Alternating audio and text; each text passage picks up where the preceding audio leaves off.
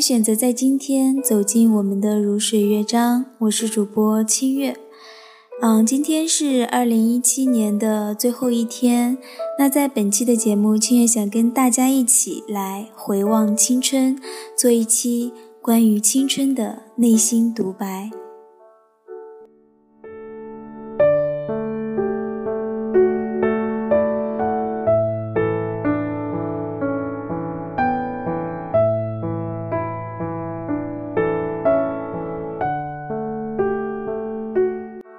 好吗？我很好。这是电影里最简单的对白，却蕴藏着深厚而又斑驳的情感。一封出于哀思寄往天国的情书，牵扯出一段被时光掩埋多年的纯真暗恋，一并诉说着青春的懵懂青涩、真挚情深，还有生离死别。这是一场关于青春的内心独白。我想文章读到这里，大家都应该已经听出来了，这是日本电影《情书》的片段。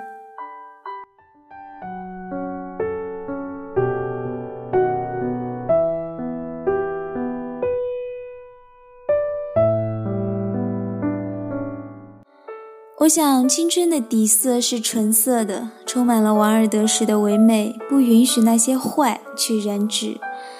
因为同名同姓的缘分而纠缠在一起的男藤井树，渐渐对女藤井树暗生情愫，喜欢对她恶作剧，喜欢把她的名字写满书签，喜欢默默守在她的身后。或许青春最美的爱恋，不是直面的告白或是在一起，而是这样令人含蓄的唯美。有人说，青春是一场独幕剧，花开半遍地的斑斓年龄。浮光掠影的感情，岩井俊二导演通过一段段青春美好的追忆，唤醒了每一个人的青春记忆。情书成为了我们记忆深处永远抹不去的初恋。让我们在最美的年华里，再次体会心灵的悸动，怀念青涩时光的纯真。风吹过如花般细碎流年，那些从未开口的告白，早已融入了岁月，最终却还是被你听到。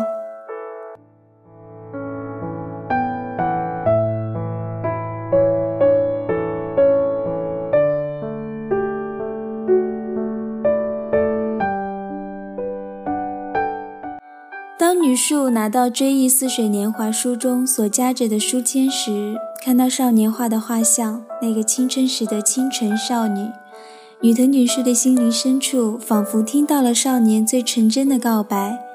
她手忙脚乱地将书签收起，却发现没有口袋，于是让它放回原地，继续和尘土和时光一样，深埋在记忆深处，被永远的纪念和珍藏。青春不只是爱恋的美好，还充斥着生离死别的残酷。命运总是在我们柔软的心灵上划过一道伤痕，然后久久不能治愈。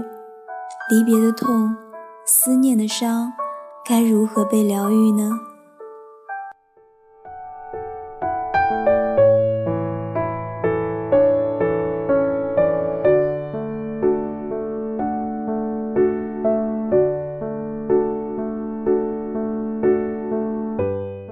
博子难以走出男友失去的伤痛，总是在追寻男友过往的足迹。女藤井树无法释怀父亲的猝然逝去，情愿一直感冒，也不愿踏足医院。每个人的生命中都有或多或少的痛苦与感伤、不堪与无奈。每个人都无法避免生离死别所带来的伤痛。幸运的是，他在时光的流逝中。逐渐沉淀在记忆的某个角落，直至何时再提起，伤痛渐淡，思念深沉。你好吗？我很好。博子面对男友失事的雪山，歇斯底里的呐喊，深藏的对曾经挚爱的无限思念，这是对过往伤痛的一次和解。你好吗？我很好，是时光另一端女藤井树对少年青春爱恋的回应，是对亲人逝去伤痛的释怀。在写信的心灵沟通中，博子和女树解开了彼此的心扉，告别了过往的伤痛。是的，没有治愈不了的伤痛，只是我们要学会告别，学会疗伤，学会独身一人去面对世界的风风雨雨。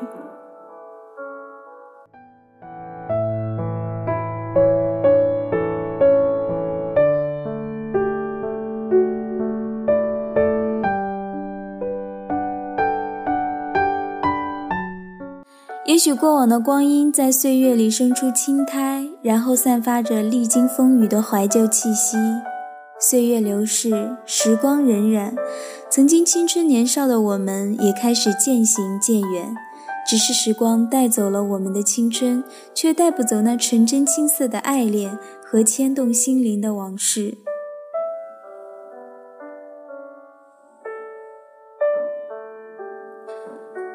懵懂无知的暗恋让青春略显青涩，痛彻心扉的离别在青春划过一道伤疤。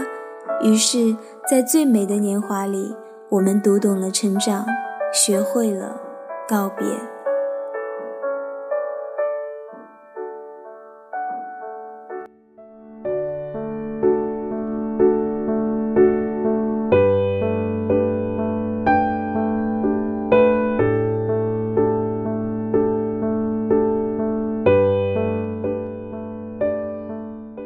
好，今天节目就是这样，祝大家元旦快乐。那最后一首歌，我们来听刘文正和张艾嘉的歌。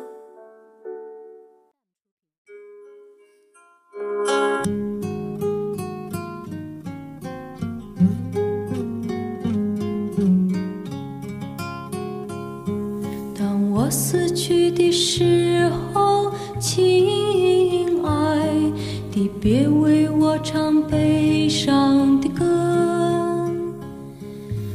坟上不必安插蔷薇，也无需浓荫的柏树，让盖着我的青青的草，淋着雨也沾着露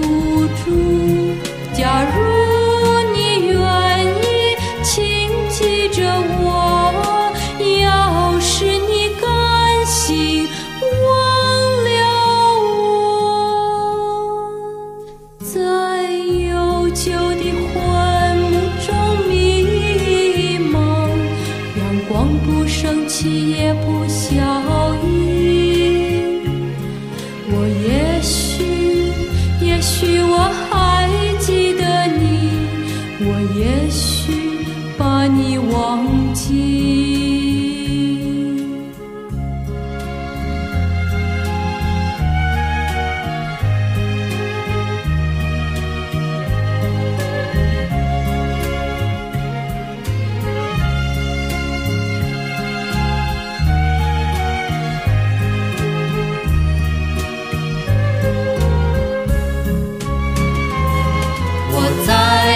不到地面的轻盈，觉不到雨露的甜蜜。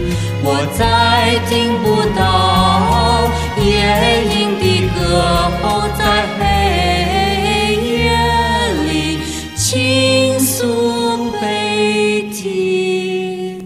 在悠久的昏幕中迷，